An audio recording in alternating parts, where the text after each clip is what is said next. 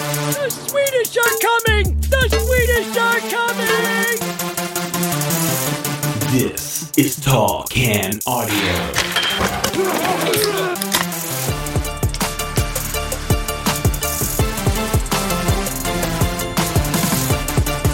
episode 1200 Damn! of the Talk and Audio podcast. Matt Robinson, Rob Christie with you to start off another week of TCA. What's happening, man? That's you. 1,200, man. That's a lot. 1200. For That's the a lot. 1200 time, we're here to drink beer and talk Yammering and shit. somewhat intelligently. I am um, cooler than a cucumber in a bowl of hot sauce. Wow. The other side of the pillow. Sweeter than a bowl of ready whipped top. Okay. I'm the illest motherfucker from Okay. here to Gardena. He's not, though. He's not even a little ill. illest, maybe perhaps. Exactly. Ill. Yes. I'm good, Matt. I'm excellent. Yeah. How about you? You know what, man? Things are good over here on this side of the table. You're looking good. Uh, phew, yeah, goes without saying. Check it out. Yep, I know. On social media at Talkin Audio, give us a follow there. Make sure you're subscribed to the pod wherever you're hearing us right now. As uh, as yeah, we do this for the twelve hundred, tw- th- th- th- the twelve hundredth time. Sounds just as good now as we did for episode one. Silky smooth. Yeah. Fat tongued as ever. Uh, we're uh, at this point we're pumping these out at a record pace, and uh, At a as- medium pace. as Adam Sandler would would have us remember. Um, I don't know, man. I, this is one of those ones where I, once you hit a thousand, Yeah. Forgettable all. Yeah. ele- Well, you're gonna mark 1100. You're gonna mark 1250. You're gonna, Yeah. you know, where do you draw the lines? But it's notable. We've course it arrived at is. another landmark. I appreciate all of you who've who've been here since episode one. Uh, who've been here? Or, or- Give, give us a shout if you've been here since episode one. it's just me and you, man. yeah, I was just going to say, hey, Matt, it's me. It's Rob. I'm the problem. It's Rob. Yeah, it's true, man, for sure. uh, all the way along the way, it's been about the pints, or at least partially about the pints. What do you got over there today? I have, I'm v- very much anticipating what I have here today. Ooh. This is a ESB, which has probably moved its way, muscled its way to the top of my Yeah. of my faves. It's from Midtown Brewing out of uh, Prince Edward County. Oh, okay. comes in at F- Wellington, it says. And I'm like, where the hell is Wellington? Strikes me as Southern Ontario. You're like west of downtown. yeah. So, so what I've taken to doing is asking the assistant, how far from blank to blank, and then narrowing it down in the province. from here to Wellington, New Zealand is Yeah, ho- honestly, this is exactly right, right? And so I'm That like, can't be "Ah, right." it's, it's, it doesn't sound right. Anyways, Prince Edward County. So ESB, to me, the, the most balanced, a little bit of everything. That's to me, it's that's it's the go-to style now for you. It, for it, for sure, it is. Now, I, I had a Guinness the other night, and it, honestly, it's like angels singing on your tongue. It's it's the best.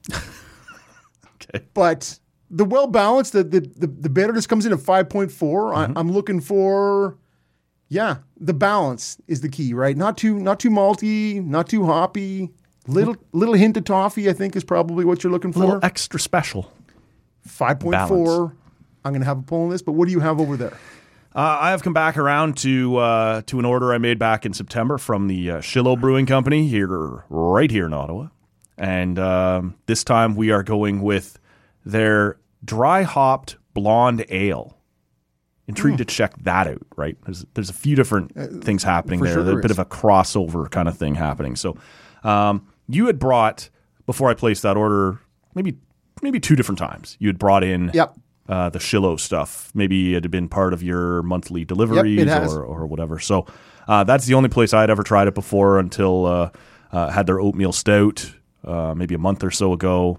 And uh, I think their Northeast IPA was the other one that I had tried out of my order from there. So circling back to that. And uh, this one, like I said, the uh, uh, no title, just dry hop blonde. And so we'll see what that's all about. and the that's the beauty of of their labeling is it says Shiloh, Mm-hmm. and then it's whatever color the can is, and at the bottom it says Yeah. dry hop blonde ale. and they were super cool to deal with. I had uh, I'd ask them a couple questions before I placed my order, just trading messages with them on um, on Instagram through their direct messaging. Somebody got back to me right away. Uh, you know, just what do you think of this or how do you make this or you know just different questions about the brewery and, and they answered right away and then had um, this turned out to be it's it's not a rip on the brewery at all this turned out to be a, an issue a one-time issue with the company that they trust to do their deliveries for them had missed me and so then they you know with the beard has to be a signature I don't know if they didn't have the phone number or just a lazy driver or what was going on No there. way, man. So I messaged them and they said, We'll check into it for you. And they got back to me within an hour and said, You know, it'll be here at this time if you can. So shout out to them. Good customer service, good beer here on the first pull. This, Okay. this I'm enjoying. Um, you know, a, a blonde ale is typically fairly run of the mill, fairly plain, but the dry hopped here thing Yeah. is coming through a little bit. I, I'm enjoying that. So uh, we like that right off the hop. Well, and, and I am. So to me, this is this is true to form, right? For an ESB, it's got a little bit. I'm getting a little bit of, a little bit of orange maybe Hmm. in the back, right? It's just just a, just a pinch, but it has that nice sort of. Yeah, toffee is where I would go with with a Okay. little, with a little orange back. It's like that. but it's smooth, right? And that's the beauty. It's not overly carbonated. Yeah. Smooth drinking. Smooth drinking. Yeah, listen, I took in a bit of uh, I caught a bit of you and Lee on uh, Thursday morning. Yeah. You guys are, you guys are, you're starting to find your groove, eh? Am I right with that? I don't know. Yes. I think you and Lee, it's like that new relationship. Pretty soon you'll be eating fucking kale chips and pita Well, early chips. on, we were suggesting that maybe we should just throw a couple straws in the one beer and share it. And Oh. he thought maybe just one straw would be enough. We could, yeah. Anyways, the two of you, you, you sort of you're you're you're working it out. yeah, you're working We're it working out. through it. and it's it's it's nice. He's used to being first mic. I'm used to being the first mic. He's, Yeah. he's you can see him twitching over there. So he, he's waiting for me to get to him, as as I'm sure you can relate to. Right? Like, throw it to me. I got things to say. I just talk, right? I don't wait. Sometimes it's even in response to what I've asked you. Yeah, I mean, exactly. and now, Occasionally. now the one thing I got to say is easy on the wrestling talk. Come on, this is an adult show. Men wear pants here. I mean, not tights and We don't need too much of this wrestling talk. So that was uh, we got a little bit of feedback on that. That uh, Lee was promoting an episode of This Is Wrestling, which is his wrestling podcast with uh, Zach McGibbon. Uh, if you're a wrestling fan, well worth your time to uh, to check that out. But he wanted to promote that episode, which was obviously fine. But not sure you lead with it. Not sure it goes in in segment one because I'm going to fall into that pretty easily, right? If he's teeing up, they're going to discuss best wrestling songs ever. I'm like, oh, I want to talk about that. So Yeah. so he can drag me into that pretty easily, and uh, and so the wrestling stuff, as you know, when eh, more so with the UFC. If you and I are going to talk about that, Yeah. I know that's limited appeal, right? There are people who are hardcore into it, but it's not everybody's thing. So I normally will hold that to the end of the show, and so uh, those who aren't into it can can check out. But uh, no, he was putting it right up front. We were talking a little wrestling on the. On Al- although it has, I, I'm going to tell you, it it inspired me. I wanted to. I, I'm thinking we should do an episode about the most iconic, legendary NHL franchises, but we're going to have to omit the Montreal Canadiens because they may be too legendary. and everybody hates them. they stink. I Hey, gotta, look, here's our torch again. I got to omit the most. We're handing legendary. it to Mike Matheson. It's you, for Yay. sure, man. If you're getting it done over the Bruins, They were having a good time with it. And you know what? As you should. When you're a rebuilding franchise like that and one of your rivals rolls it, roll in and you get to beat them up, enjoy that. Like you should enjoy that because it's not easy to be 100%, man. as as you and I both know, not easy to be a fan of a shitbird. So when the moment comes to enjoy your time, you should enjoy your time. live it. Yeah. Your team's been a shitbird, my team's been a shitbird. Like you go through it, right? And and, I and mean, so my team's been a shit. well, we can Ben means there's a past tense sort of to that. we can we can talk about that a little later on, maybe. Uh, you're away the next uh, the next two Mondays, so we're gonna have to uh, we're gonna do our best to fill in for you, and that starts next Monday.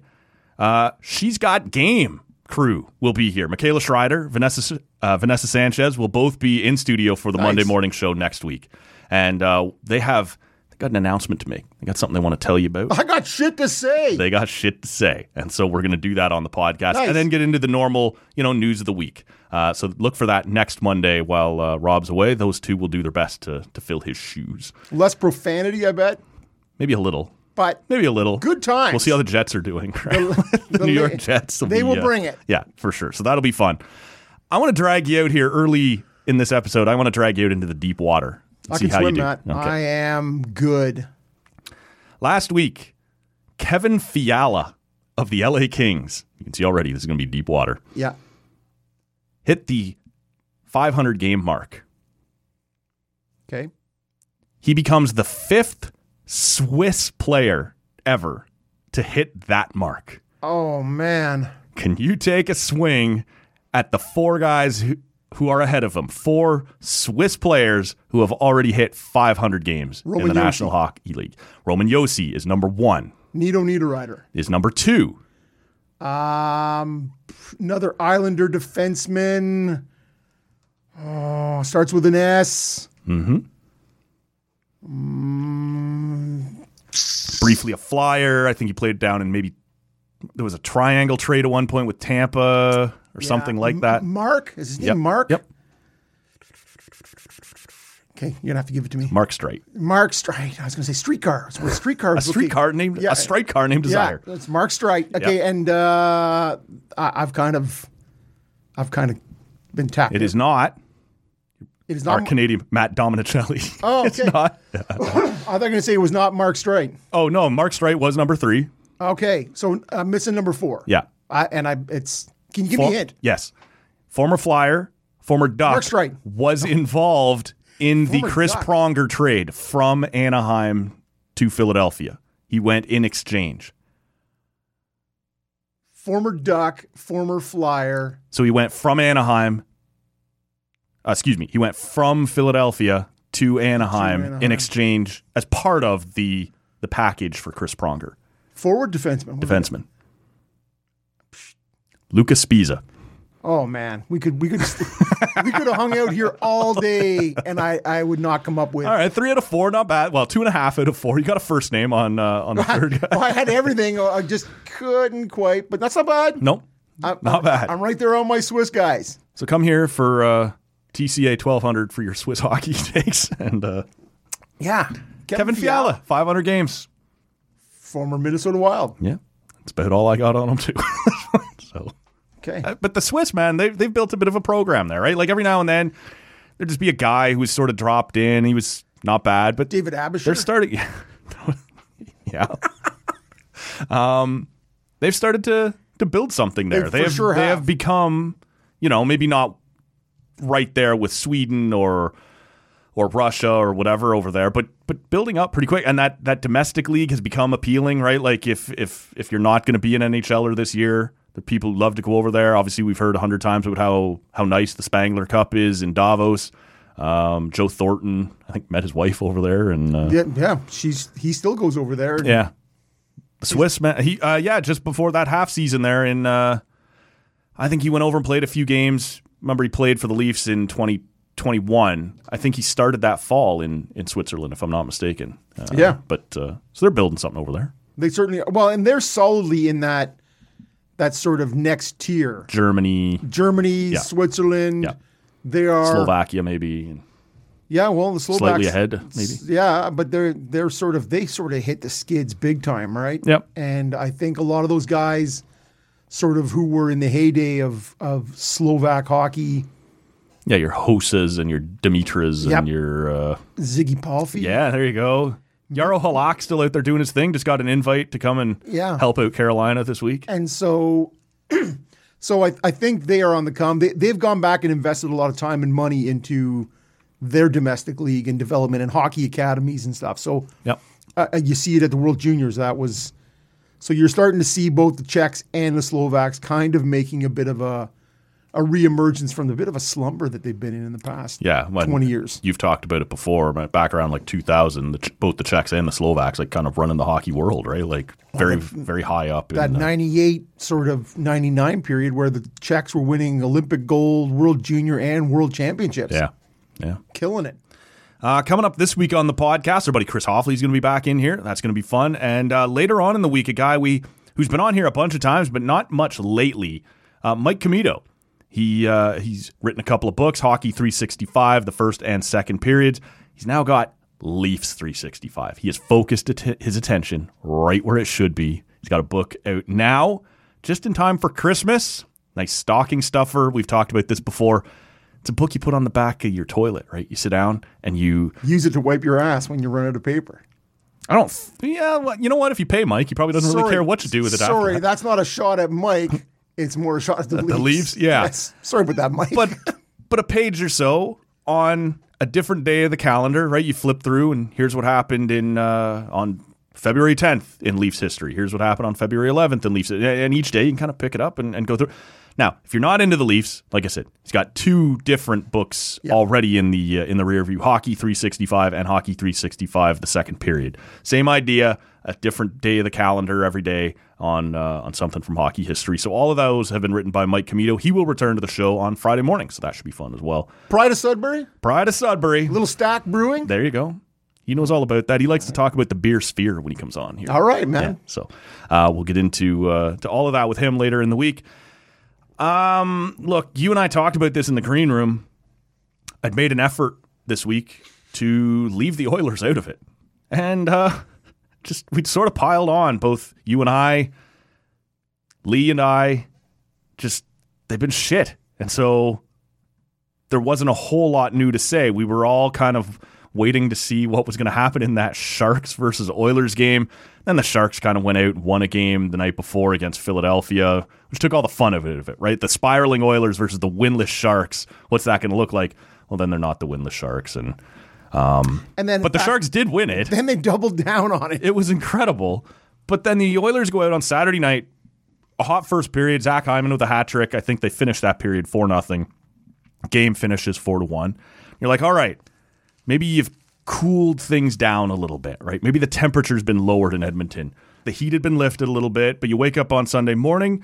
No, they're firing Jay Woodcroft and they are going with Chris Knobloch, who has been coaching Hershey in the AHL. Brother of Chuck. I was just gonna say that's where that name rings a bell for me. Is old Chucky Knobloch was uh, always a go-to for me back in uh, Ken Griffey Jr. Minnesota Slugfest for the Twins? N64 uh, Yankee at the time that I had that video game, uh, second baseman there. Anyway, Chris Knobloch, and if you're wondering why'd they go to him, because that's not their AHL call-up team.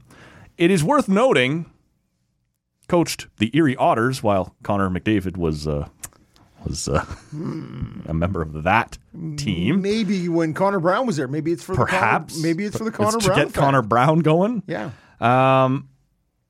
And and they're also moving Paul Coffey from whatever special advisor position he was in to an assistant coach. Now it's well known he's good friends with the owner out there uh, and with the president now, Jeff Jackson. Um, so you've almost you've got a mole on the bench if that's the way you want to view that or, or consider. But look, I, I don't even know if this was the right time to fire your coach. I, I don't know if Jay Woodcroft's a great coach or or a terrible coach or something in between. I almost look at him fairly or unfairly, similar to the way I look at Sheldon Keefe. This is a rookie head coach who gets dropped in behind an already pretty good team. And so when you look, you know, he's got his like fifth best coaching record in the league. And you're like, yeah, but look what he inherited. And so at the same time, you look at the start that Edmonton has gotten off to. The one difference, of course, being that Jay Woodcroft's won a couple of playoff series along the way. Yes. But you look at the start they've gotten off to. All the fancies say that the Oilers aren't this bad. Now, they have all these losses. It's going to be tough to dig out, but like they have like the sh- the lowest shooting percentage in the league. So you know that's going to rebound a little bit. They have like 850 goaltending and regardless of what you think of Skinner and Campbell, at least Skinner is an 850 bad. Your defensive game has been terrible. Um, and that's part of the problem with the save percentage. You're letting guys march right to the net and and just light up your goaltending. I'm not sure Paul Coffey is the defensive coach who fixes that for you. No, where's your Phil Housley at? These sorts of uh, I I don't know, man. Th- To me, this screams you fire a coach for the GM's mistakes, and the new coach gets to come in and all those numbers that are horribly, you know, outlier right now start to come back to the middle, and this new guy gets to take credit for them. And I, I, I just think we've seen that a time or two before. This team is not this bad. No, and and when you when you put it flat out, lie it on the table and say this team is looking to get past the Western Conference final. They're looking to make that big move. And you doubled down on Skinner and Campbell, right? You had the off season, whatever changes you made, whatever you were looking to do, you endorsed. Not Woodcroft. ma- Now I don't know what happens behind the scenes in terms of what happens with Woodcroft and Manson and what they think is is, is a good idea to come come back with. Yeah. But you have doubled down on that. Yeah, that's a goaltending. GM decision. That's what I'm saying. Yeah. And so to to further that, that is I, I watched a bit of the game on Saturday night against Seattle and it was already one nothing and they had a power play. And the power play is fine. I think it's tenth. Yeah. But, But- last year it was A blowtorch. yeah, like far and away best in the league, Well, best in in, in the history. of maybe the in league. history. Yeah. Yeah. And so it's going to find its way into the top three, that power play. Yep. And like yesterday, they were putting it into guys' shin guards. Like they were just pounding it into defenders. They, Mm-hmm. It looked really average. And you know that that power play is likely going to be able to outscore in the regular season any of your defensive issues. And as you said, you think that 850 goaltending is going to sort of progress Come at to the least mean. to 890 or something, right? Yeah, like, it- it- Eh, the closer it can get to that nine bills, Yeah. you're that that's where it's going to be, Yep. right? And the power play is going to be top five, maybe top 3 Mm-hmm. just with the talent they have. And it is it is too early. It is too early, but I was surprised. I was surprised by it this morning. I really was too. Es- Maybe if for no other reason than like you didn't do it after the embarrassing San Jose loss, I guess you're going to stick with these guys. Then you get a win and you're like, all right, like All they're right. going to see what happens here and, and maybe you can build some momentum. And it, it sort of feels maybe more like you just couldn't work it out with the new guy between Thursday and Saturday or something, right? Like you had to come out of Thursday thinking. Couldn't get a U-Haul at a Hershey. sure exactly um, that's sort of my read on it but i, I just uh, i look at what's happening there those are gm mistakes he decided to double down on this goaltending it hasn't been good enough and the things that are and, and you look at connor mcdavid he's not playing well he's clearly fighting something and we talked about it two weeks ago before the outdoor game Yep. that they were rushing him back to be able to play in it Yep. A player's always going to say i want to play sometimes it's on you to go no like this one game is not important enough despite the fact that it's going to be in this you know cool stadium setting Huge venue and, Right. and eyeballs across the league are on you. especially when after that game w- which was a sunday they didn't play it again until thursday so if you take that game off that guy gets an extra three four days before and he's clearly still fighting something he doesn't look anything like himself and so i don't know who makes that decision right whether he gets to play in that outdoor game him i guess but someone had to be able to stand there and go this is not good for us long term and I have no idea whether him playing in that extended the length of time that he's he's going to play below his standard or not. But these are the sorts of things you look back on and go, Jay Woodcroft is being held responsible for things that were outside his control, and now someone else is going to benefit from it. And and it's clearly, you know, running the organization now is Jeff Jackson, Connor McDavid's former agent, uh, his former junior head coach. You brought in Connor Brown. His like they couldn't be doing any more to try and convince him to stay. Which that's all this any of this says to me is try and get Connor McDavid's favorite people in here, Well, whether they're good for business or not. and this is like the fog. This is like the friends of Gretzky thing. Only you're now seeing it. Bam, next generation 2.0. Yeah. Right? And it's happening in live time. Although it's interesting with the coffee thing, and you're like, that dude's still kicking around, right? With all the the clearing out He's of friends with the owner, friends with the president. yeah. I just I just sort of wonder about the whole thing. Now he's an assistant coach. Yeah. Which makes total sense. Sure. because that's one of those guys who can totally transfer what he did well to other people, right? That's a guy who's had a God given gift. Yep. and Yeah, you don't get to say that to Cody Cece. How about you rush it up the ice and, and get in deep and do the things No. I used to do? Well, what you can do is, you know, when you see the highlights and the goal was scored on our net, and then we give a three Mississippi's, and I cruise into the s- I'm finally back. I cruise into the shot. That's how you do that, Paul Coffee style. teaching 80s defense out here. I, I don't know, man. I the Oilers look like a bit of a mess right now, and and to me, these moves that were made today, those are not Ken Holland's choices. This is Jeff Jackson's choices. This is Daryl Cates' choices, and. Look, Holland is in the last year apparently of his career. He was going to step away at the end of the year, I guess, in the glory of a Stanley Cup. I think at this point they're probably doing him a favor by not firing him, but he's clearly the one not calling the shots. Right, he's not the one calling the shots right now. No, when you have that pipeline to the owner, eh, it just sort of it becomes. Uh, I was more interested too in the not just with the McDavid because a McDavid at eighty percent, and whether it was a knee, a hamstring, a quad, whatever that Looked was, like kind of mid body there, right? Like a hip, a hammy. A, So whatever his issue was, we've seen in the past where Drysaddle just kills it, right on his own, and he's not doing that. No. and so I'm not sure what his deal is, yeah, but he needs to pick it up. When you look at that scoring, but you know he's going to. yeah, but I think all Oilers fans Chris Knobloch's going to get credit for it. and, and Brass are saying, when? Yeah, well, when is that going to happen? That's a fair question. Because it's one of those things where you go, yeah, yeah, it's early, and it's 15 games now, and then it's 20 games, and you're like, well, when is it? but like no the- longer too yeah, early. Yeah, no, and it, like the GM is the one who's created this mess. Like if you want to say to Jay Woodcroft, you need to hold these guys more accountable, and it's not like he was ever going to sit down Leon Draisaitl and healthy. No, of scratch course him. not. But there are guys you might have, but you don't have the space. You don't have room on the roster to sit somebody down and call somebody else up, or or have like a 13th forward. Right, like they're up Capitalizing. against it. Yeah, yeah. these are Ken Holland's mistakes, and Jay Woodcroft has paid the price for it. And I Do you look at that? At that, we talked about it in the green room. Do you look at that clip from Saturday night? It happened in the middle of hockey night, right? We're we're both watching seven o'clock games, and Yeah. they flashed that clip of Woodcroft where he's where he seemed very glib, right? yeah, Do you look at that differently now? Like maybe he knew. Do you do you feel differently about that clip in hindsight? see, I didn't believe it in the moment.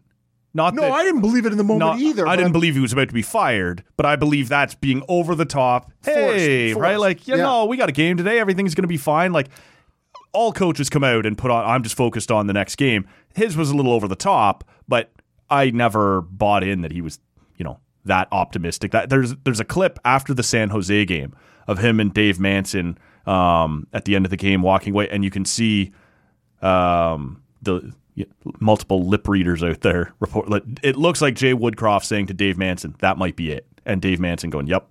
Like they've just lost that game. They're expecting to be fired either that night or the next morning.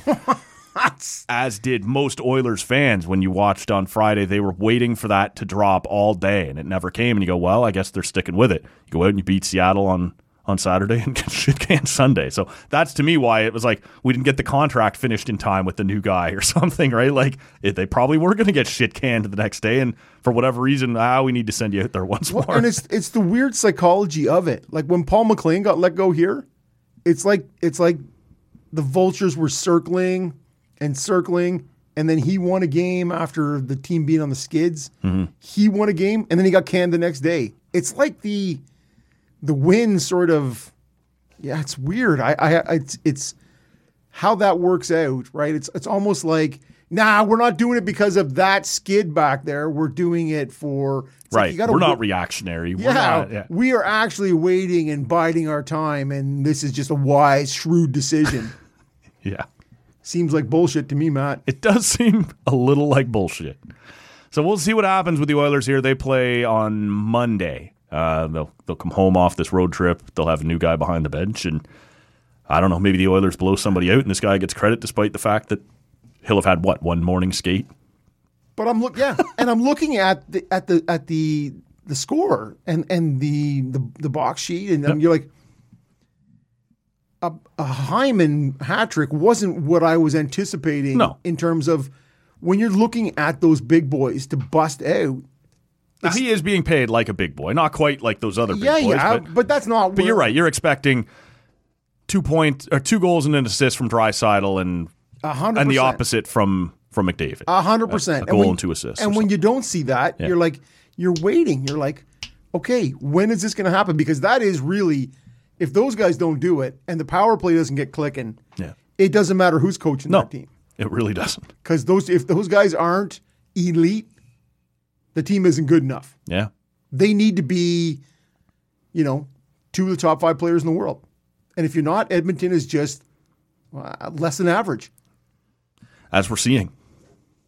As the three and nine and one record would suggest. I know. Look at that, Rob. Super smart, man. Thanks, Captain Obvious. good drop. yeah. Uh, where do we want to go next, man? There's a few other things on the horizon that we had sort of talked about. It. Why don't we get to Europe? I I love Europe this time of year, man. Yeah, in November. It's, It feels like late September here, over there in November. That's the beauty.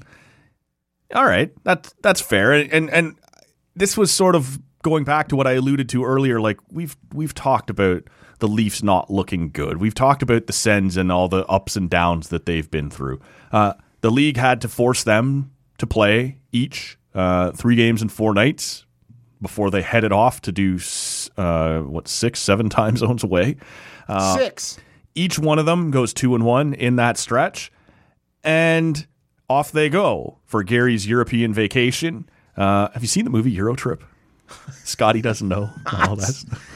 I have ah, not. A classic. I have not seen it, but I used to vacation with a with another family whose whose kid would talk about that movie incessantly. You know what? You got four nights here where there's no Sens games. You gotta you gotta find Euro Trip and, and throw that up. I got forty eight Jeopardies backlog there, my friend. I'm I'm working it. Okay.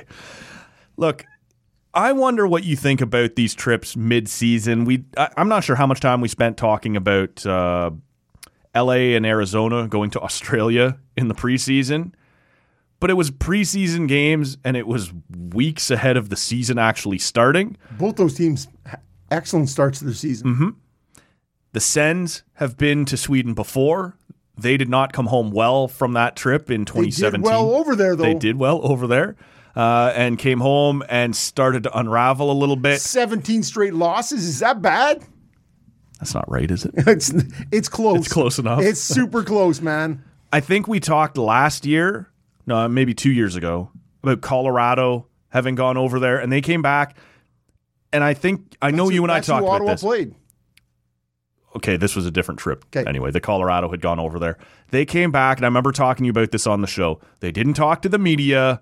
It came out months later that they had sent a memo to the league saying this is really hard, right? Like when you send people, s- well, for them it would have been I guess eight time zones away. Uh, Mid season, you come back, you get a few days, and then you're back up and running again. This isn't ideal. I wonder when you look at regular season games, mid season, and we can touch on kind of as we move through this whether the Sens or Leafs might be up for this right now or not. But just in general, what do you think of these games mid season? Uh, I don't like them. Yeah. I didn't like them when they announced it. Um, this was this was a crucial portion of the season for Ottawa, right? With all that was hanging over their heads. Yep. you needed to have a great start this year. You had all this stuff, and you go, now we got to fly over to Sweden and do a thing and then come back. And and it's a big thing, man. It's it's a six hour time change. And I get it. They are not flying, you know, like cattle like the rest of us. No. It is it is very different, but it's still hard. The jet lag thing is real. Now, I understand with sports science and they got people devoted to sleep patterns and But I think that's what Col- and the reason Colorado stands out to me as an example is because it was the year that they end up in, uh, they ended up winning the cup. But their people wrote to the league and said, like, our sports science is telling us for like three weeks after we got back, our guys are not at their optimal. And again, it came out later. Friedman reported it. This was not Colorado bitching in the media, right? Yeah, yeah. This, this was just uh, our feedback to the league on what we think this did to us. Keep this in mind as you move forward. And so I wonder even for a while they did these at the very beginning of the season, right? Your couple teams that go over Nashville and San Jose last year. yeah. Uh, I remember the Rangers going before. I remember like, and you go over and you play some preseason games against, you know, HC Burn or something like that, and then you play each other in your first two regular season games of the year. But they're like a week and a half before the season actually starts, Yeah. and then you come home. You give as much time as you get. Now, in theory, it could still drag out a couple weeks the effect on the body, but I think I have more time for that, right? Where you go over, you start it up early, you play a couple of games, and then you come back. Whereas, like three games in four nights is something any any NHL team is going to have to deal with a couple times each season. But this one was forced on these teams because we need you to go mid season. Then you're going to do nothing for four or five days. You're going to play two games, bang bang, and then you're going to come back have another four or five days off. In the Leafs' case, their first game back is on the Friday in Chicago at 2 p.m. So again, your sort of your clock is all fucked up because of American Thanksgiving and everything that's going on there. I just I sort of get what they're doing. They want these games to count. We don't want to keep sending teams over to play these meaningless exhibition games. But when you do it in the middle of the season, and I get the way some people are probably listening to this right now that it's our two teams going, so now it's a problem. Last year when it was anyone else Didn't who care. cared, right? Yeah, Well, and that and that's fair enough. I didn't I'm, care. I'm right there. Well, you know what? How many people cared about Nashville? Nope. How many people cared about San Yeah. Jose?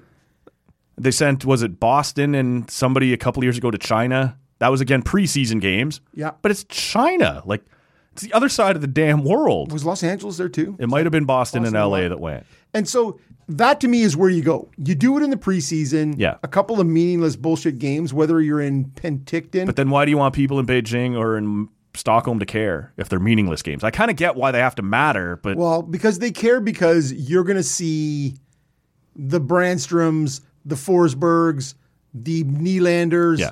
The- you're going to see the Swedish players you might there. see Klingberg. oh yeah, Klingberg, Lilligren too, right? Uh, Ugh, Yeah. Poor Lily. Yeah, you so you're going to see the Swedes, right? Yep. Gustafsson, uh, Lucas Raymond. That's what's happening here, right? Is is you are sending, and they're going to get to see local, homegrown talent Mm-hmm. Yep. play, wearing NHL jerseys in their local arena. That to me is what it becomes more about. Do you think when they looked at these, when they chose the four teams to go, do you think they were looking for Swedes, or do you think this was it was just these four teams' time or Uh, their turn? I'm se- I'm sending Vancouver if that's the case because I don't know if there's a if there's a more Pettersson. poor you know prolific Swede right now than than Yeah, okay, but this decision was made months and months ago, and he I think was he had not- 100 points last season. All right, Is- Do you need to go further back than that? Because I think I think, but like Marcus Naslund probably pretty good too with the Okay, but, Canucks. but like it made sense to me That's- in is that far enough back for 2017 you? when Eric Carlson was going. yeah, I'm not sure Eric Branstrom is selling tickets. what? yeah, he may not be selling tickets in Nashville or Carolina, but in Stockholm, You think so? yeah, I believe he is. All right. Could be. Like I, I look at him, I look at Timothy Liljegren, I look at uh, Callie Yarncroak. I go, you know, they're going to be known in Sweden, but are they are they selling tickets? Oh, Cali Yarncroke. Look, the Leafs are loaded with low, Yeah, with yeah. low key Swedes. Sure. Last year they had that game where they started, Six Swedes. yeah, Shalgren, I think in goal. He's moved on somewhere else. I can't even remember the whole, uh, but it was Liljegren, that Rasmus guy. Maybe Sandine before they traded him. I for guess sure. it would have been. Yeah, and then Yarncroak, Nylander, and Pierre Engvall maybe before they traded him. Oh, pair. Right. Where's the A pair? So you think it was just these are the four th- teams, not No, I, I do think that because again Nylander also isn't. No one expected this start from this guy. Like it's that guy's going to be great to go over there and, and take a Swede home and although he's Calgary born, uh, take taking Swedes out, taking Swedes down all over the place. I'm living big. he's he's had a great start. But again, when they booked these teams to go like six eight months ago, they didn't know he was going to be off to this kind of start. And Yeah, but his dad, a lot of Kate cachet over there too, right? yeah, I guess And so he's a Swede. I don't care if he's born in, in Calgary, right? It's he like is a Swede. Yeah, it's like the Steens, all those sorts of yeah. you are doesn't matter where you're born. I, I look at the team that hates this this trip is Detroit. Detroit's got to be going.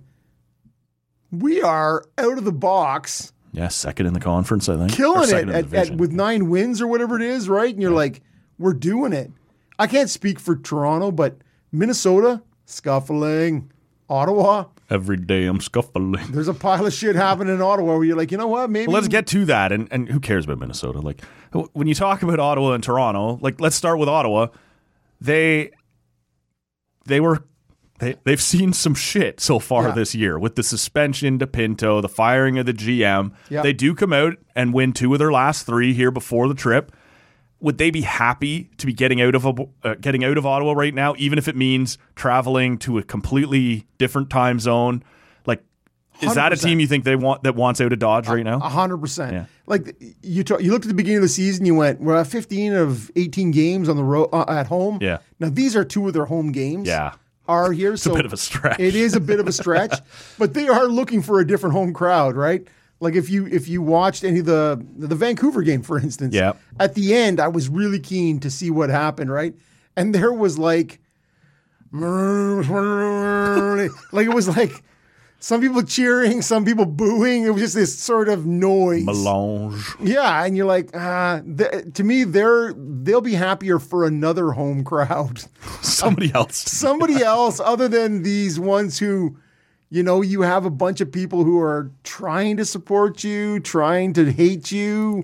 it's just, I think they'll be happy to get out on the road and try something, get out of the funk or the rut they're in, something different, right? Even if it means a Traveling to- different continent. Yep. A different Yeah. everything that might mean coming home. I didn't like the idea preseason. I don't mind the idea right now because they need a change of scenery. yeah. That whole Harry Neal comment, right, where You can't win on the road and you can't win at home and I couldn't we're running- find, we're I running can't out find of anywhere else places. to play. we're running out of places to play. so I think this is one of those things, right, where you go, I, I almost look at it I think maybe right up until Tuesday I would have agreed with you. Let's get the hell out of here. But then you beat Toronto, beat Calgary. Maybe we're starting to build something here, right? Like uh, get the get our feet under us, get a little momentum. The crowd is murmuring, but they're not outright booing like they were before. Maybe this is a time to kind of try and build on that. Jam Barn on Saturday night. Yeah, sell out. There was stretches where, man, Calgary was taking it to them Yep. in the second period, Yep. large portions of the second period, and it was like a church in there, right? The, the fans had nothing to to cheer for, and and it's this old adage, right, where who feeds off who, right? Do the players feed off the fans bringing it? Do the fans feed off the players bringing it? Like who is supposed to chicken or egg? Who's supposed to? Yeah. Who is supposed to light the match here? Yeah, because Ottawa's two games, as you mentioned, in Sweden will be home games, Yeah, but they'll be mixed crowds, of right? course Like, they will. There'll There's be no people- home. It, probably as much as anything, just cheering for every goal, right? Like any big moment. I don't expect any of these four teams to be a slam dunk crowd favorite. who's the strong home favorite.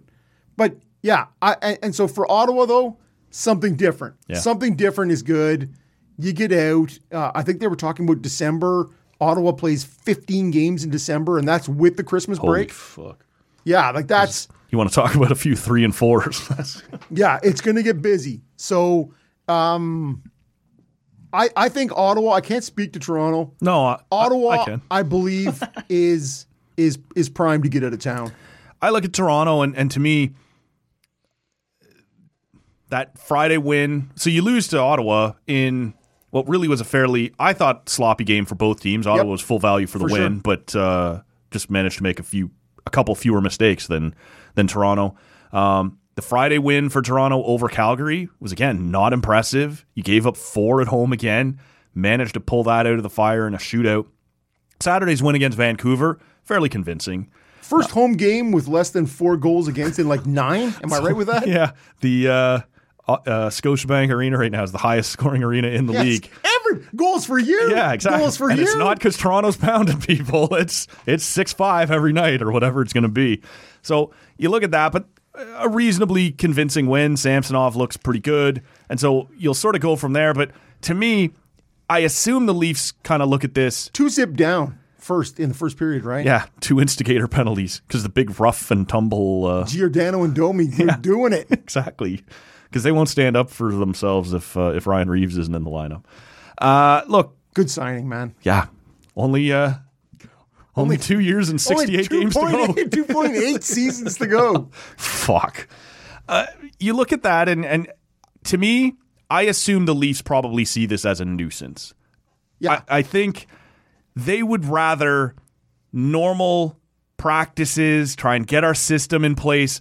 Now we're going to go, you'll have some practices, you'll have some more, but on the big ice, right? Like, I, I I assume that's what they're playing on over there. I, I can't imagine in Yep, Sweden. in Stockholm. Yeah. Yep. So it's not really what you need right now. The home crowd hasn't been super supportive, nor should they be, really.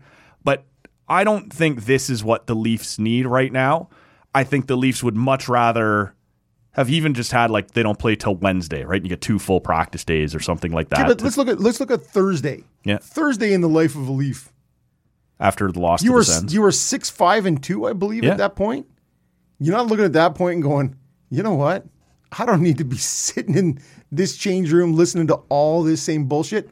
I, I guess. Let's get out of here at six five and two, eight five and two. You're feeling, you're feeling good. Are you feeling the same Monday morning as you are last Thursday? No, of course not, because you got a couple of wins, but you still haven't looked great, right? The team hasn't looked right. And if I had any confidence that, and it's funny, Ryan Reeves gets taken out of the lineup on Saturday, and that fourth line suddenly scores two goals. You're like, is that sustainable? Is this going to be an offensive powerhouse fourth line? No, but come on, right? Like, the, you couldn't be screaming out any louder for just get that plug out of your lineup, and maybe we can do some things here. Well, that's that's Gregory and Uh, Noel Gregor, David Kampf, and Okay. uh, Bobby McMahon. Okay, and it was they looked against Ottawa.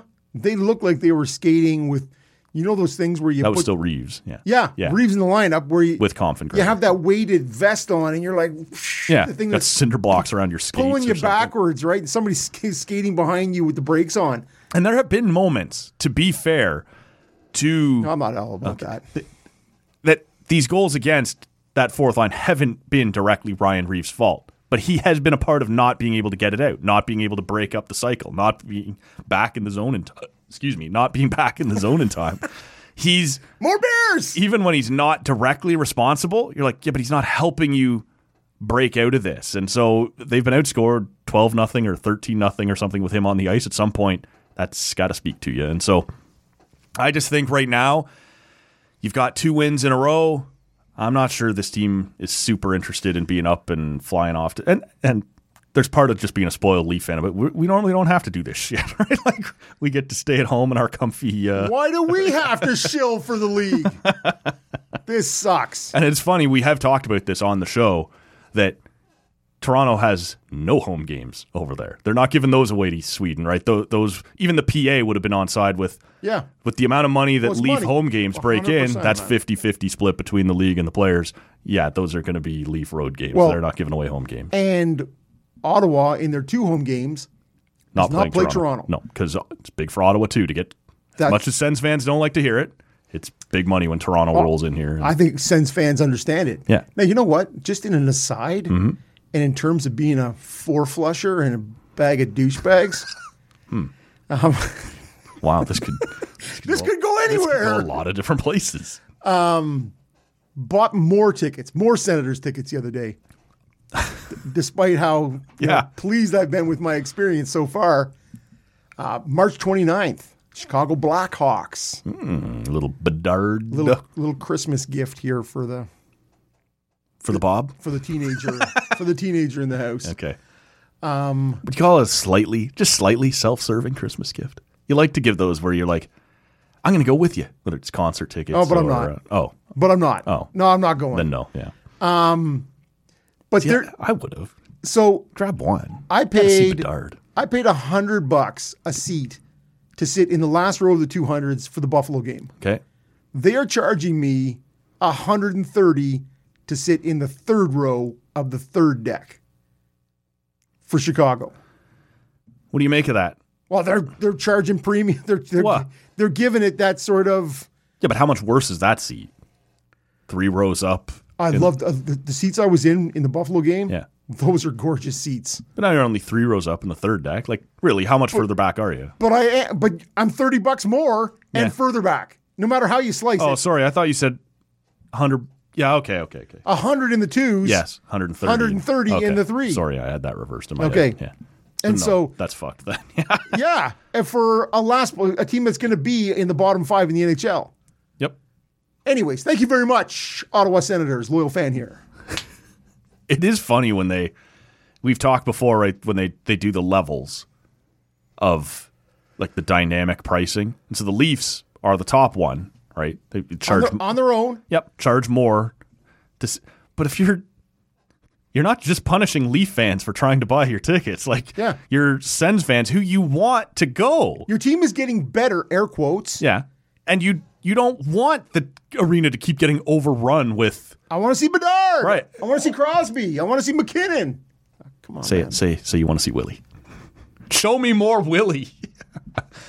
but if you want Leaf fans to stop over, like they're coming here twice a year, I'll pay that. I'll pay that to go see the Leafs because I'm only going to two. If you want your local fans to stop selling their tickets to Leaf fans, Yeah. or to start buying those seats up so that the Leafs stop taking over your building, They can't be like Taylor Swift they tickets. can't. They cannot be like Taylor Swift tickets. You have to allow your season ticket holders like first run at it at a lower price than it would be to anybody else. You know what I'm saying? Like I 100% know Yeah. what you're saying.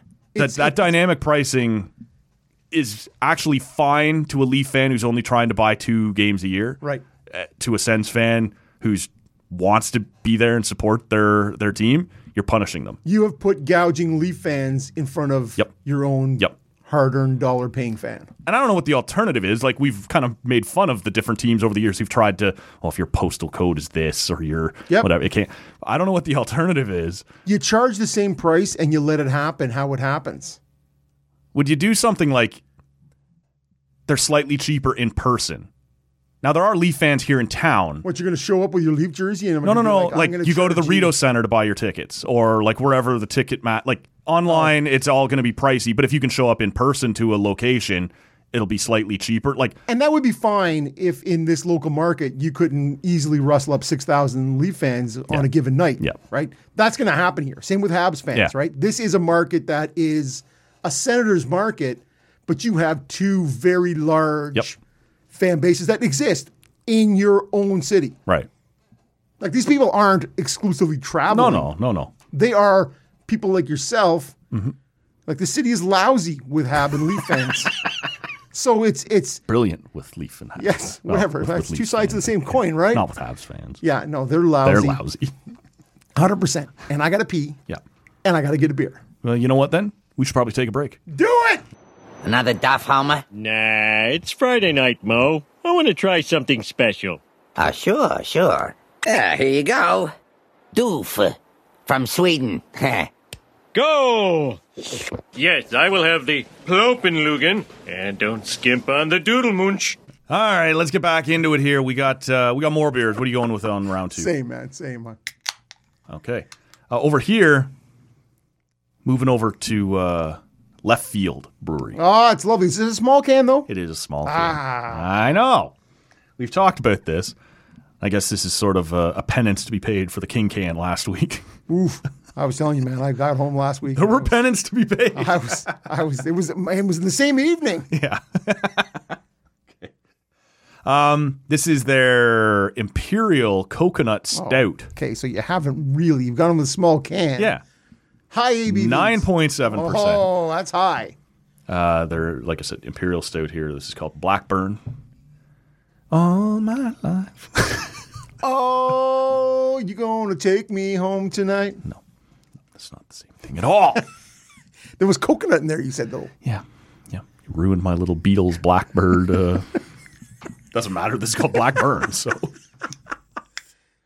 I said to you while we were uh, taking a little break that this show was off the rails. Like, nah, it's fine. And we walk back in like this. And, Yeah. Well, what I what I said was, you're doing fantastic, Matt. Good job, Matt. You are doing fantastic. Mm-hmm. It's it's 1,200 episodes. Yeah. How's that going? Boozy. No, Not boozy at all? Well, no, I wouldn't say not at all. Um, Okay. it- there is some booziness to it, but that is often the word you go to at a ten percent imperial stout, is Yeah. it comes off fairly boozy. This still has enough what you'd call like carbonation. Like sometimes it's more just tar, right? Like in a very good way, Yes. but it's not carbonated. Yes. and this has still got some carbonation to Okay. it. So I'm enjoying that. Um, not overly coconut. But the chocolate part is, is coming through, and Yeah, you know but- Mm. I, I got time for that. Let's wait. Let's give it a 15 minutes.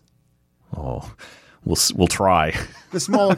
Anyways, uh, you'll be sipping that. Yeah. You're going to get your lips flapping here in a second. Oh yeah, And then it I do will. that. Yes. And then it'll just. And check back and see where that coconut is in about 10 or 15. yeah. When it warms up just a little bit. right? 'Cause Correct. This has been in the uh, the refrigerator. But you are you are right, and I'm not sure what it is about the the double stouts, the imperials, where it just gets a little Like thicker, a syrupy little or bit more something, yeah. molasses. Yep. Like yes, exactly. Oh no, we both went to sip at the same time. All right, this is the kind of show it's been. That's you know what when you do a podcast, which is two people sitting at a table drinking beer. Guess what happens? The odd time it happens. the odd time. So the good listener would be interested. I'm going to take you behind the uh, behind the scenes here just a little bit, good listener. This happens a lot, no matter who we have in here. But I would say that the top three for sure. Maybe it's just because of the number of appearances they've made. Rob, Bunda, and Hoffley. The things I spend the most time editing are people turning away from the microphone and going, trying to blow away a burp, trying not to belch into the microphone. Or Like, into your face. How about yeah. that? So when you're going to sit and you're going to do a beer fueled podcast, these things are going to happen. You've all drank a beer. You know how uh, at some point you got to kind of swallow just a little or put your fist up to your mouth just for a second or whatever. Those are the edits that happen most on this show. It's not because people want to take back something they've said. It's because Never. it's always kind of a turn and burp that Well, and right have about to be edited out. right before noon, I, I sort of had a um, I did I did the grated home fries at home. Okay. I grated them up, soak them. It's important to soak them, Matt. Mm-hmm. Pat them dry as you can, but three eggs with hot sauce. Yeah. Yeah, so Turn and blow. this is it. There is a there is a pile of that where you're just like, woof. That's all just sort of how you doing? We appreciate you joining us, Yeah. sticking around for 1,200 episodes of this. Yeah, Uh, why don't we move over to the CFL for a couple minutes? There's some hockey stuff we can circle That's still back to going if on? we need to. It- it is still going on. Not for your Ottawa Red Blacks. Uh, Chris Hoffley will be in, and we'll ask him to explain why, Hoff, why? Why do we have to keep and going? where's through he this? been? Where's he been recently? Well, you know, we, we've allowed him to duck and cover just a little bit. So, He always brings the good beers. Strong beer guy. He, he is. He knows his stuff. So- likes his high ABVs too. Oh yeah, so Yeah. Uh, we'll get into that with him. Uh, look for that probably on Tuesday morning with uh, with Chris Hoffley. Uh, but I think the biggest week or the biggest news coming out of this week in the CFL is the 16 and two Toronto Argonauts going down to the Montreal Alouettes in the East Final. I think there was probably a couple of people out there who like to walk on the wild side when it comes to the the betting side of things who maybe would have picked Montreal. I would have called you crazy as shit. They're taking the points if they are. Yeah. And instead, this was never close. I assume you didn't watch most of it. Uh, I By know- most of it, do you mean any? okay. Zero. At the end of the third quarter, Toronto had only put up three points. And this was a high powered offense, right? This is a team that had were killing it. litten people up, especially at home. And they just could not get it going. And so you, you kind of kept looking at Chad Kelly and just waiting for when this was going to start to play out and when he was going to get it going. And it just wouldn't happen. And at the end of the day, they have nine turnovers, four interceptions, two of them returned for touchdowns, a fumble, and four turnover on downs. And so it's not even just that that offense wasn't doing what everyone expected it would do. It was actually doing it for the other team. as It was well. hurting you. Yes. It's not that it wasn't helping you, it was actively hurting you. And I don't think anybody saw that coming. And so you start to look at the the historical, you know, you- the Golden State Warriors and last year's Boston Bruins, and there had been a couple other teams who'd gone 16 and 2 in the CFL. 1989 Edmonton football team, They were the Eskimos at the time. We're gonna- 16 and two as well. Yes. And so you kind of look at this and it, it it was stunning, man. And I, I wonder, and the, the biggest thing I wanted to ask you about this was the idea of too much time off. And so Toronto had the bye to the Eastern Final, so they did not play last week while the uh, while Montreal and Hamilton were playing in the East semifinal. But also, like the week before that, when they were here in Ottawa, Ottawa, yeah. didn't play almost any of their guys because why risk injury? And I don't know how long you can do that. They- For some of these guys, it, it had been like six weeks since half of them seen any meaningful Because snaps. I think they had a buy before Yeah. that. So at some point, you have to protect your guys, but you have to play too. And I- I look, I know you didn't see the game, but No, no, look, but I- you and I have been around sports a long time, and I, I sort of wonder where you come in on this: too much rest versus protecting your guys. Uh, This was a blowout. Like Toronto sort of got it going a little in the fourth quarter. They score a touchdown. Montreal returns the very next kickoff. kickoff, yeah. And so all that momentum is just gone again. But I, I, I do wonder about the idea of rest versus rust. I checked all. The, I watched all the highlights. I did. A, I read a couple articles on it today, so I am. I'm fairly well versed in it. Um, the thing is, just just to not even answer your question and just move off in a different direction just like the last 1199 episodes. is, I I really, in my lifetime of of being a CFL fan, which is waned, or been put on hiatus. Perhaps put on hiatus Mm-hmm. is better. Um, I've hated the Argos. Yeah. always back to your Conridge Holloway and your Tony Greer days, like pinball and flutie. Nobody and nice- hates pinball. no, Stop it. but you you don't hate pinball, but you you just hate the Drummond. Argos, yeah. all that Arland stuff, right? Bruce the third. Rahib, you know the Rocket Ismail, Yeah, like sure. all, all these John things, right? Candy's Argos. Ah, nobody hates John Candy for No, sure. no. Hey, Uncle Buck, love Uncle Buck. Um, Oh, Yeah, anyway. so I don't know what that guy's talking about. yeah, okay. But the fact that they have Chad Kelly and he's become a bit of this rock star. Yep. They were they got 26,500 into the into the Yep. BMO last night. This was a bit of a signature moment Yeah. for the CFL, for the Argos in that in that market, right? Mm-hmm. Where they got a little bit of of attention. People were like, "Hey, look at this. We got a player. We got, you know, just and they shit the bed." And so That's a big part of this, right? it's a huge part of this. 26,000, which is the most they've ever had at BMO, right? I've been to some East finals at the Dome where they'd pull in basically a sellout. Like there was a couple times Montreal Alouettes, you know, Damon Allen and the Argos versus Calvillo and the Owls or whatever back in the day at the Dome. You could pull in a good crowd. 26, 27,000 is sort of the neighborhood this was in at BMO great crowd and you spoiled it like a win here even Yeah. like this was supposed to be a predictable win too right like not like a miracle we need to have that like "Mm, you're 16 and 2 and you're some 3 and people 0 against the Alouettes. right and some people i'm not smart enough to say if this is true or not but some people talking about this team as one of the best in CFL history, right? Because you've gone 16 and 2. But if you don't go and finish the job, you don't get counted. So how many people walked out of that stadium going, Fuck it. fuck, that sucked, right? Like I, I just laid down the money, I came out, I did my part, I'm here. Yeah.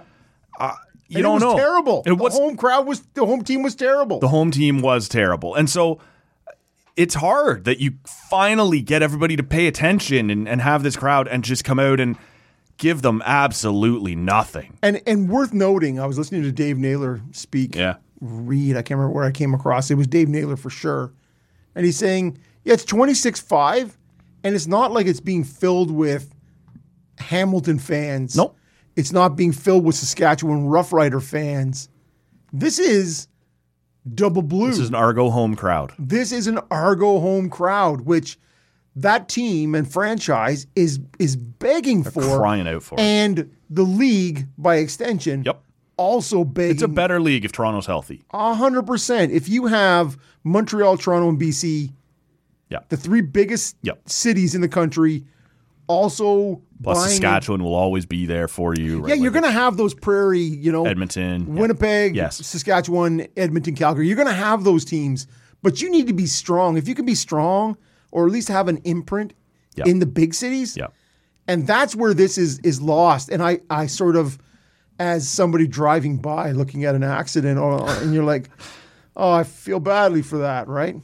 It's a it's a bus full of Yeah, I think if you're Guide dogs. if you're a Red, damn, one of them driving? Or of course. if you're a Red Blacks fan, no one's expecting you to feel sympathy for the Argos, but it is an opportunity lost for the league that that that market had a bad go here, right? And I, look, the Owls were full value.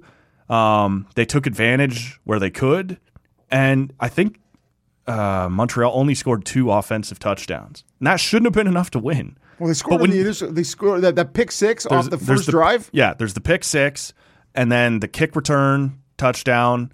Um, there's the another pick six later on from Chad Kelly. So like, there's a lot Yeah. of things that aren't involving the Montreal offense. They didn't perform all that well. The Toronto defense was actually pretty good, but that's not what sells tickets, right? That's not what people who are there at BMO were there to see. And and so Chad Kelly has come out and he's he said all the right thing. Now there was some controversy that he left without shaking hands with Cody Fajardo, who's that's kind of a thing. You're supposed to hang around, show a little respect to the the quarterback who beat you, right? And he bailed and, and went to the locker room. It wasn't a good look. But he did say in the the post game interviews, you know, I take full responsibility for this, and he almost has to, right? Like, it, Of course you do. You That want was to be the man. You got to be the man. that was not a good performance, and that offense that had been great at home all year long, man, they just blew it. And I, Well, you put Fajardo in a spot where he, I think he threw for 175 Yeah. yards, right? You put him in a spot where he just had to manage the game. yep, He had to not do what Chad Kelly did. just throw the game away. well, this is it. And you go, I can go 18 for 25 and 175, whatever it was. Yeah. If if the defense is is putting up points, I just need to manage this game, make my way to the end in a 38-17 win or whatever it is, and you just sort of go, yeah, right.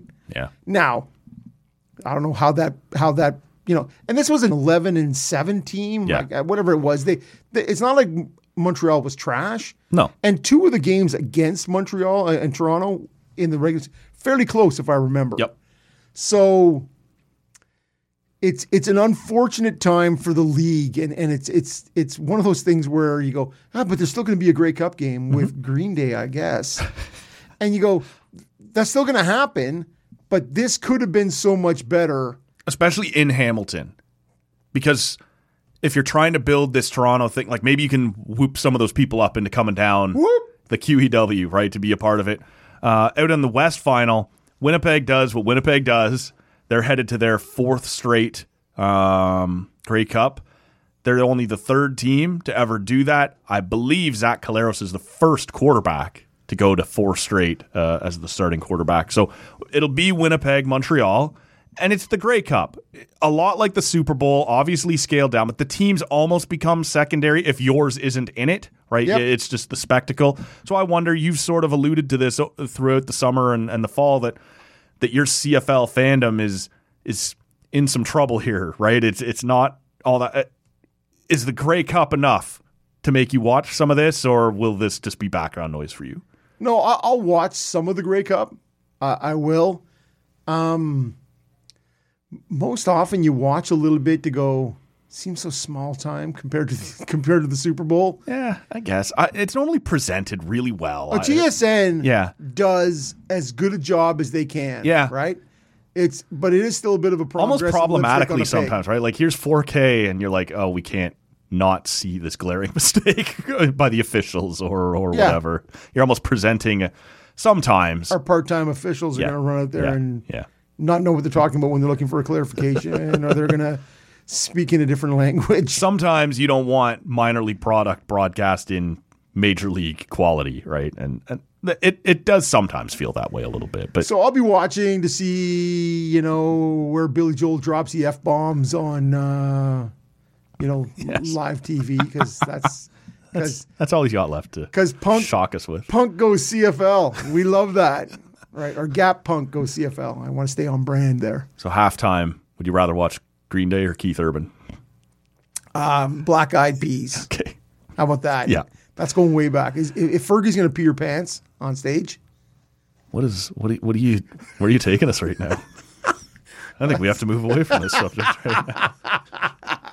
probably. I um I'm always intrigued. I'll watch the Grey Cup start to finish. It just it's it's one of those things, right? That that's sort of a communal experience. You sit down, you watch, and and um, you know, I, it's not what it once was, but I, I still think this will be done well. And I'm I'm curious to see. You know, Winnipeg hasn't won all four of these, obviously, but that, that's a legit dynasty, right? Like they're doing their best to Two out of three is pretty yeah, damn good. yeah. So can they get it done again? They're obviously going to go in as the favorites, but Montreal obviously has just shown they don't give a shit about that. So I'll be interested, man. I, I'll, Well, I'll take this down. Winnipeg, and and I'm going to put all of my CFL smarts in one basket here. Okay. Because I've watched so much this year, but Winnipeg, whether they have wide receiver injuries still, whatever happens, Mm-hmm. that is a that is a team that is not going to barf on themselves in the moment like like the Argonauts just No. did. Let me ask you, just sort of in a general sense, to come all the way back around since you didn't answer my question initially rest versus rust. Yep. We also saw this year in the baseball playoffs three out of four of the teams that sat around and waited for that wild card series to play out went down in the next round. I don't know if you would want to draw any connections there, right? Like, is there something about because that, that was only like three days off in the baseball Well, it's playoffs, great. right? It's great if you're going. Right. If you're not going, it doesn't matter, right? It's one of those things where you because go, we saw both uh, Houston and Baltimore go down in the ALDS after those wild cards, and, Baltimore may have been the best team in the American League all season. yeah, you can make that art. Well, I think they were right. I think uh, they I finished. think we, I Yeah. think we just made that. Our, Right. So, um, so three out of four of those teams that sat around and waited for those wild card series to play out didn't get past it. Like you, you sort of come in rolling. Now, in theory, like you're supposed to have used your two best pitchers to get through it. They're just sitting there waiting for you, right? Because they have had the bye. But it's not always playing out that way, and we're starting to see like the NHL talk about adding that wild card round the same way the NBA has, right? Like the play in round. Yep. And they're absolutely taking notice of sometimes the better teams are not better off, right? To sit down. And and so I, I wonder, you know, the Argos and the amount of guys they sat down, uh, I guess it didn't impact Well- Winnipeg, if if I can if I can take this in two different directions, neither because- of which are the ones I've asked you once again. yeah, no, they actually are in this case. They're going to be fair, they're going to be fairly close. Okay. The MLB is an everyday league, Yeah.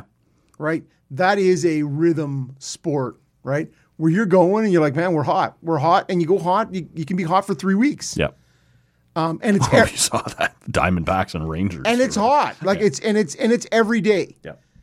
football being that animal that is we're a once a week sport it becomes a little different in terms of you know that everyday component Right. is that is that two games in six weeks or whatever it was Yeah. you were talking about right that is the equivalent right because yeah you're already talking about a sport that takes five or six days off in between games Right. so the rhythm of baseball is calling out for, yeah, I want to go every day, man. If I got to go an extra 15 games to make to get to the World Series, I'll do that. I'm is struggling to what- remember when we opened up that bubble in the 2020 season. The top two or August. three teams. It was in August. Yeah, but the top two or three teams in each division or conference, did they not just play each other kind of off and on while the play ins were happening? And I seem to recall have some of those zero teams recollection getting of knocked off quick, too, right? Like there's something about. Are we thinking of the Toronto Maple Leafs and the Columbus Blue Jackets? Well, they got knocked off for sure. But I, I remember uh, Washington. Anyway, th- yeah, no, I, I have zero recollection all right, of, then it's not worth going down this of road. the but- MLB component. Well, that was obviously the NHL one I'm talking about. Whereas, like your top teams are sort of half-ass playing a kind of sort of matters round Oh, robin, but sorry, you, you did make the move over to to, to Yeah. hockey on that. There was something happening. There was this this the kind top two or four in each conference that- sort of just sort of kind of played each other, but it didn't matter. Whereas everyone else Yeah. was playing life or death, and those teams that were coming out of the life or death ones Montreal Pittsburgh. were Montreal, so, right. Well, even Columbus put put a, the the fear of God into Tampa coming out of that next round, right, and pushed Yeah. them hard. So like sometimes there's something about our engine has never idled, right? It's never cooled. We are going and we're going right now. And if you give a team that is legit a better team, but has kind of sat down and and been paused a bit, it's hard to get going again. So I think the NHL has kept an eye on that, just in the sense that we've watched in baseball and now I don't know how much they value the CFL or whatever, but these teams are struggling. Well, I think you have to take everything into consideration. Yeah. Right? When Do you you're- want to play in round in the NHL? And uh, I don't. The, the same way the NBA has it's seven through ten or whatever it is. I think the NHL with the wild card system they have now, you have brought in so many more franchises into that sort of late March, early April thing. Yeah. I don't think we need to go with The You third need- point keeps everybody in it anyway. If you're Well, this is it, and and I don't want to see the situation where, like, I think was it Miami last year that was sort of in that sort of play-in situation and went all the way to the final. Yeah, yeah. because they got hot. But for that same thing you're talking about, you have I'm playing. You're sitting around. I'm better for 82 game, 82 regular season games. That's got to be worth something, Yep. right? And the more teams you add into a one or a two game situation, it it, it diminishes. Well, so that was the big thing coming out of the baseball one, as you referenced. Like Baltimore, maybe the best team in the AL all year long. Why don't you go sit down for a week while we sort the rest of this out? And then all of a sudden, a buzzsaw comes ripping in there who's never been sat down. And all of a sudden, the 162 games I played to get first place, you know, you took my foot off the gas. You're out of the rhythm. You're out of the. I, I don't know. It- No, yeah, I- as you said, base, uh, football's totally different because it's once a week. And uh, but I think in general, when you take people out of their rhythm, it's not necessarily a great reward. Right. And and that's what I was trying to poorly illustrate was was the everyday in baseball means actually every day, whereas football is it's a week, it's a weekly cycle. Right? And if you make that a monthly cycle, it's not good, man. Feeling a little different about it. it's not good. I guess we should probably touch on here. There's a couple reports filed over the weekend about the idea that Logan Thompson, who's one of the goaltenders for the uh, Vegas Golden Knights, put in a request to the league about having a cancer ribbon, you know, either painted or, you know, On his helmet. temporarily added, yeah, to his goalie mask. And the NHL went, uh, no, you, sh- you shouldn't do that. And uh, we haven't seen yet, I guess, how that's going to play out. He, he didn't do it in the, he was going to back up in San Jose, so maybe it wasn't going to matter uh, in their last game.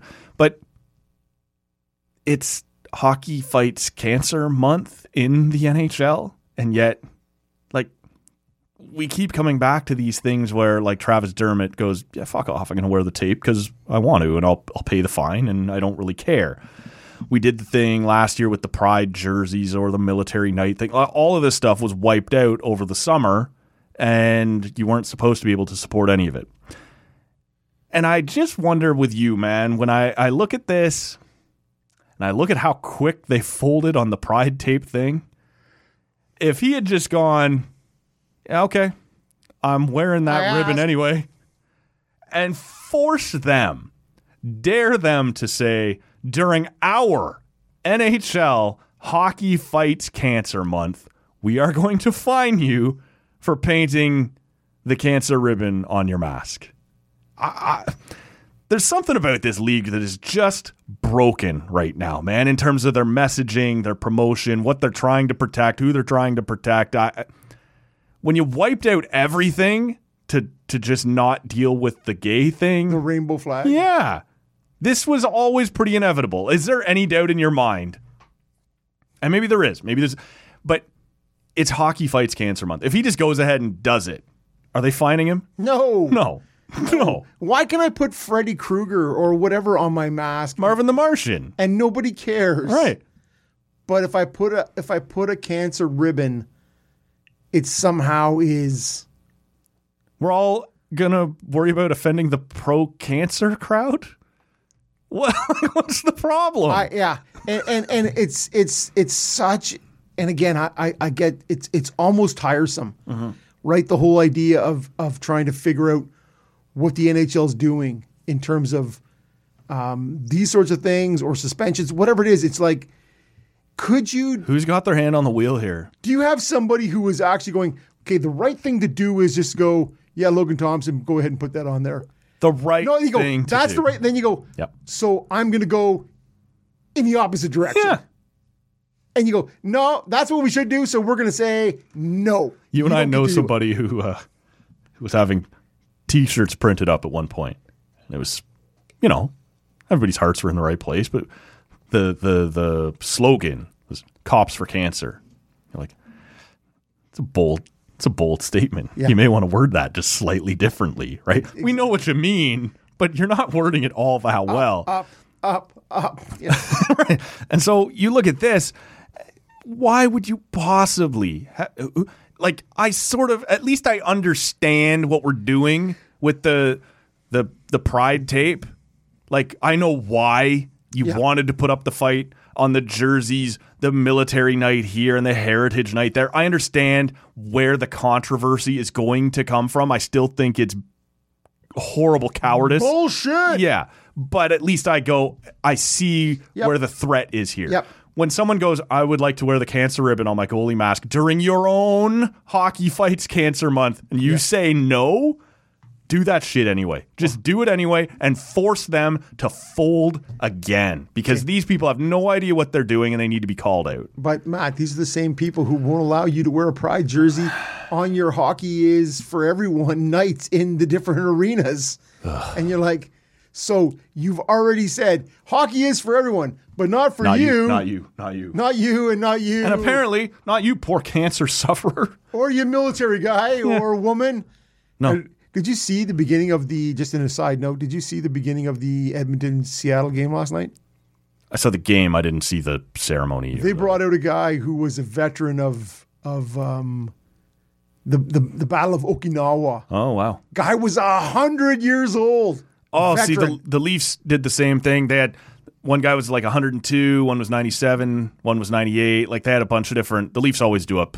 that makes me almost shed a tear watching that. Yeah. You go, that is the golden. Not only generation." did you do it, you're still here kicking around. and it's just it was so incredible to see and so Yeah. Mm-hmm. you rob of all these moments when you cater to certain segments of the population Yeah.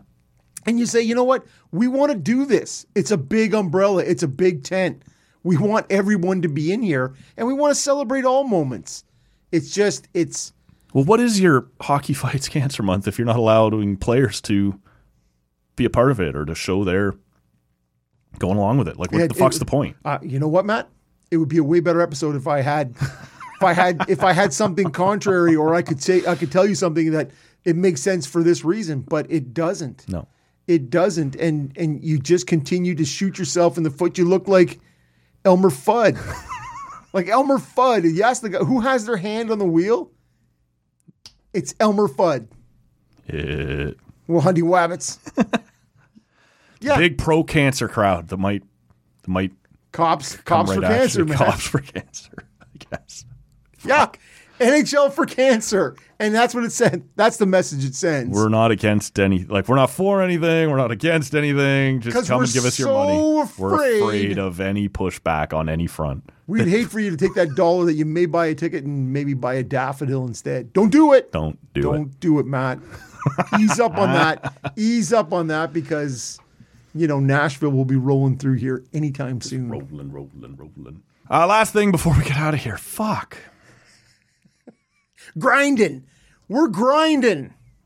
1,200 of these. I don't know that there's ever been a worse. Uh, Oh, episode one. There's been- episode two. there's been episode worse. Three. There's been worse, man. Uh, last thing before we get out of here, and, and look, there's not a ton to this because we're a week or so past it, but I, I always find it interesting. A lot of the NHL GMs tend to talk about American Thanksgiving as the if you're not in the playoffs, you're not getting in.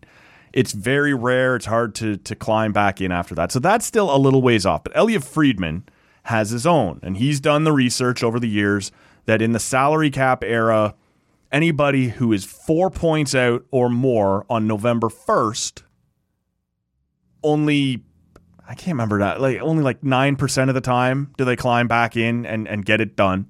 So this year's list of teams who were four points out or more were the Pittsburgh Penguins, the Edmonton Oilers, the Calgary Flames, and the Ottawa Senators. I'm curious, out of those four teams, who would you put the most faith in? And maybe this is an unfair question to ask now because we're a week or so in and some have gotten worse, some have gotten better, you know, but out of those four teams, uh, who do you think is it's got the best chance to circle around? It, it's probably worth pointing out last year's club went 0 for 4. There was four teams last year, none of them climbed back in. Edmonton. It has to be, right? Yeah, I, I think Edmonton is probably the And they only- just kept losing into November and I'm still going it's probably Edmonton. like, Yeah. Well, because they made a coaching change, Matt. Oh, yeah. This Bring is- it on, Chucky Knobs. Yeah, Chucky Knobs. um, this is, and and I think this year, yeah, and correct me if I'm wrong. There are some runaway teams at the top, some 10, 11, Yeah. 12 win teams. That no one would have even predicted. Like Vancouver, no one expected this start from Vancouver. Detroit at nine wins. Detroit was a great example. Yeah. And, and so how about Vegas and Yeah, but how about New Jersey not in that in that upper echelon and allowing goals like like nobody's business, right? It, it's just been a very and it's all still so mushy in the middle. so this is what I'm saying is is you look at in the Eastern Conference, Washington is in a in a playoff spot, not a wild card spot, Yeah. and they are six points in front of Columbus in last in the in the Eastern Conference. Washington. Washington. Yeah. Yeah. There's only six points between them and Columbus. Yes. and that's that's that's sixth And or I think seventh that, yeah, they have a playoff Just- spot right they do. now. Right now. Yeah. to to sixteenth. Yeah. that is the spread, and everybody else is in between there. Yeah. Like the the number of teams that have six wins, seven wins, eight wins. Yeah. it's a It's everybody. it's everybody in the Eastern Conference Yes. specifically. yes. So if anybody should take heart, it's it's there are off years anomalies. Yep. the Eastern Conference specifically is very mushy. Whereas in the West, you have San Jose, you have Edmonton, you have Calgary. I don't know who else, but four wins or less. Yep. They're out in the West. It seems to be a bit more. Yeah, sort and of up at polar. the top you have your Vegas and your yeah, like And, it, it's and it's funny because of all those four, it's the one with the least number of wins that I've actually Yeah. put my finger on and said, yeah, those guys are the ones who are coming back. Be beyond Pittsburgh. Pittsburgh has seven wins, I think, now. Yep. Ottawa six, Calgary four, Edmonton three. Right? And you look at at the number of and the problem is, and you've you've rightly cited is not necessarily the points, it's the teams. yeah. And there is I have to be better than five teams ahead of me to, or to get seven in or whatever or- it might or- be. Yeah. Or how about in this case nine or ten? and and it, it, it certainly does become who is going to fade back in that group, Yeah, right? yeah. I look at the Montreal Canadiens, and and I I'm I'm- Sure. they've done very well. yep. But they have they've been to overtime already six times. Yep. Three OT wins, shootouts three more times where they're one and two. Like they're pulling down points. Well, I was looking at Toronto coming out of that uh, Ottawa loss, and at the time there was only three teams in the Eastern Conference who had fewer regulation wins. Like uh, like Toronto, they got a couple of shootout wins, they got a couple of three on three wins, but they weren't blowing anybody away. They weren't getting five on five like regulation wins. Those those row wins, right? Regulation And overtime and wins. overtime wins. So, but you're like that. This team should be better than that, but they're just lumped into that mushy middle right now, and Defense says maybe not. maybe not. Ending says maybe not too. Hey, William Legison, getting it going. right up there on your. He's moving up the lineup too. sure, he's gonna have to. But you, you just look at all of it, and, and you look at that Eastern Conference, like Carolina, who you're supposed to view, and I do, as an elite team, but they're not very good so far this year. They're not impressing anybody. And I, again, kind of like Edmonton, I assume they'll get it going, they'll figure it out, and they'll sort of start to pull away, or at least The difference is their bad start is in second or third in the Metro. Right. Yeah, no, I, not bottom of the Pacific Division or whatever, like Edmonton's. But Not bumping up against San Jose. yeah, like when Carolina figures it out, they're going to be taking off from Yeah. a playoff spot already, whereas Edmonton's going to have to race past a bunch of guys. And I'm with you. I think they can. But yeah, when you look at Pittsburgh, I said here before the season, there's a chance they could win this division. There does not appear to be that chance. Like, that's, that's that was not a good, uh, not a bold. That was a bold prediction. It was bold. It You was asked not a for good bold. prediction. Because the other bold take on the other side of the table was they will miss the playoffs. yes, guy. Yeah. And I don't know which one seems more or less likely right now. They're just one of those teams. I in know the, which one seems less likely right now. it's yours. Yeah, for sure. Doesn't mean mine's going to happen, Yeah. but one is more likely than the other. Calgary still got any hope for No, them? I, I've watched them. You watch them. Yeah. man, they are. They're they're hoping for a four or five spot on a, on a on a sloppy. Nikita Leafs. Zadorov now asking for a trade out of Calgary, and It it to me his is agent saying, my guy's the best D on that team. Don't trade for that guy. If you if if if your But agent is saying Vancouver and Toronto s- are reported and to New be Jersey, front of that line Yeah. saying, "I want me some of that." s- I have time for that guy on my team, but not if his agent wants him played like a number one. Because first of all, you have no chance of re-signing him if if he wants number one D money. That's not you, man. Well, and I watched him with his interference penalty on Saturday night, and he's just skating around with no stick, and he's like, "That is, that he is." skates well, but he takes a ton of penalties. I, well, he's a huge man, Yeah, two yeah. six six, two fifty. and I like him. He's calling out the Russian regime over there. Like he's one of the only Russians in the Yeah. league doing that. I, I like him, and I have time for him on my team. Well, but and the reason I thought he was a left shot guy is because I looked at him and went, "Nah, we don't need another left shot guy on this ro- Ottawa on doesn't, the no. Ottawa roster." No. But if he was a right shot guy at six six two fifty, if I could put him, and skates like a motherfucker for yeah, that size. If I could move him sort of up and down, you know, in that second pairing, third pairing, on uh, you know, psh, let's Yeah. do it. yeah, But you know, no, that, to me, Calgary does not impress me. Their goaltending has been absolute shite. Yeah. shite. And, Wolf might be their best guy, and they keep pushing him back down to the minors. Well, and to me, the four he let in against Ottawa on Saturday, Mm. Yeah.